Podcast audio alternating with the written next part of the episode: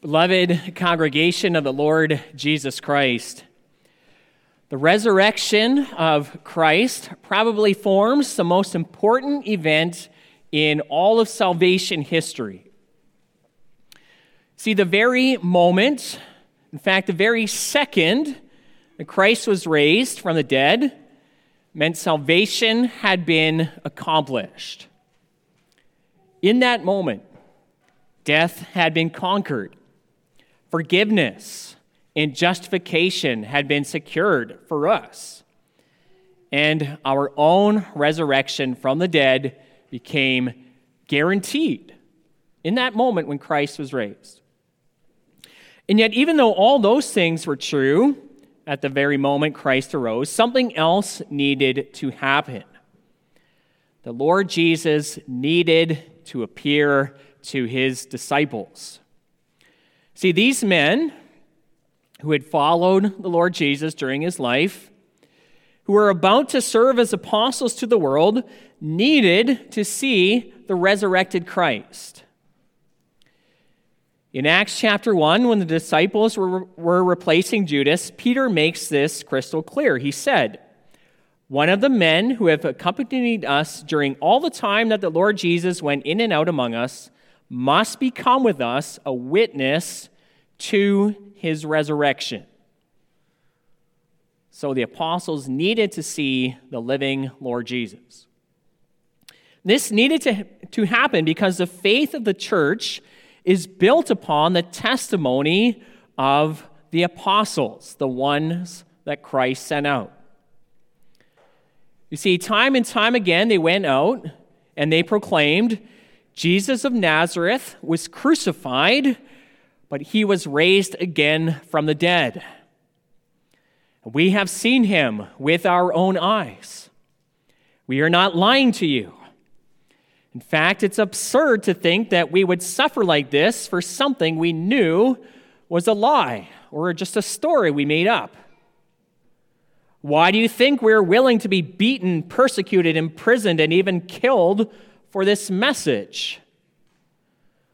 It's because we know without a doubt, we testify with all of our heart that Christ has been raised from the dead. And not only that, but here is why the resurrection of the Christ is good news for you. That's what they proclaimed. And so, as our Lord Jesus appears to his disciples here in our text, he's, a, he's preparing them for their future work. And notice how the Lord Jesus greets them. Really beautiful what he says. The disciples were huddled together here in this house out of fear for the Jews. They locked the doors. And then, at that moment in that evening, on that evening, Christ stood among them and he said to them, Peace be with you. And what wonderful words for them to hear. Think about what just happened. Christ had just suffered an excruciating and humiliating death at the hands of his enemies, and all the disciples' hopes for their Lord Jesus had been destroyed in that moment, or so they thought.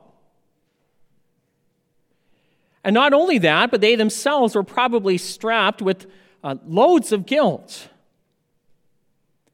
After all, they had all abandoned the Lord Jesus at his arrest. And yet, here, Christ is alive again. And he proclaims words of peace, of rest, of love, of shalom, as the Bible sometimes will call it. Yes, their master was crucified. It was terrible, but now they know, they're assured he's alive again. And this also brought with it the forgiveness of their sins. You know, that's really comforting to know. You know, do you ever wonder or doubt the forgiveness of your sins? Well, think of these disciples. They were clearly sinners too, weak men who stumbled in their way they had abandoned Christ in his hour of need. And yet, here Christ comes to them, appears to them, and proclaims words of peace. And that's his mercy on display. That's his compassion. That's the compassion our Savior still has. And notice how Christ repeats this message for emphasis, showing them his hands and his feet. It really was the same Jesus who had been crucified who was standing there again, and he spoke these words once more Peace be with you. And the disciples, they've now seen the Lord, and they rejoice, and they believe. And this also qualifies them to serve as apostles of Christ. And so, as our Lord appears to them, he immediately also sends them out into the world. The way he's granting them uh, their commission right now in this moment. As he says here, as the Father has sent me, even so I am sending you. As the Father has sent me, even so I am sending you, the Lord Jesus says. And here's where we should ask well, why did the Father send his Son into the world? Well, there are many reasons, but the answer John's gospel gives us primarily is the Father sent his Son into the world for the world's salvation. Think only of that famous chapter, John 3, and here's verse 17 God did not send his Son into the world to condemn the world, but in order that the world might be saved through him. And so now, just as the Father sent his Son into the world, so the Son sends the apostles into the world. And for what purpose? Well, they will bring the message of salvation through Christ to a world that's perishing without Jesus Christ. Make no mistake, the world is perishing without Jesus as Savior. It's perishing because of sin, because of human sin and rebellion against God. And without the forgiveness of sins, people will perish forever. It's just the plain reality that humans are in. And so they need a Savior, they need the forgiveness of sins, and they need to hear about the message of forgiveness through Jesus Christ. And that's why Christ gives the apostles the message he does here in our text. He says right at the end if you forgive anyone their sins, they are forgiven. And if you withhold forgiveness, it is withheld. And this is the message that has been going out into the world uh, since this very time, here in our text, since the time of the apostles. That message that there is forgiveness of your sins in and through person and work of Jesus Christ. And you need him. Because apart from the saving work of Jesus Christ, you too would perish forever. But through faith in the resurrected Savior, through faith in his blood, faith in his resurrection, your sins are indeed forgiven. And you have peace with God through our Lord Jesus Christ, the same proclamation of peace that Christ gives his disciples, he gives to us as well through, through his work. Peace be with you. As the scriptures say, through him we have gained access by faith into this grace in which we now stand. See, this is the message that has gone out since the time of the apostles.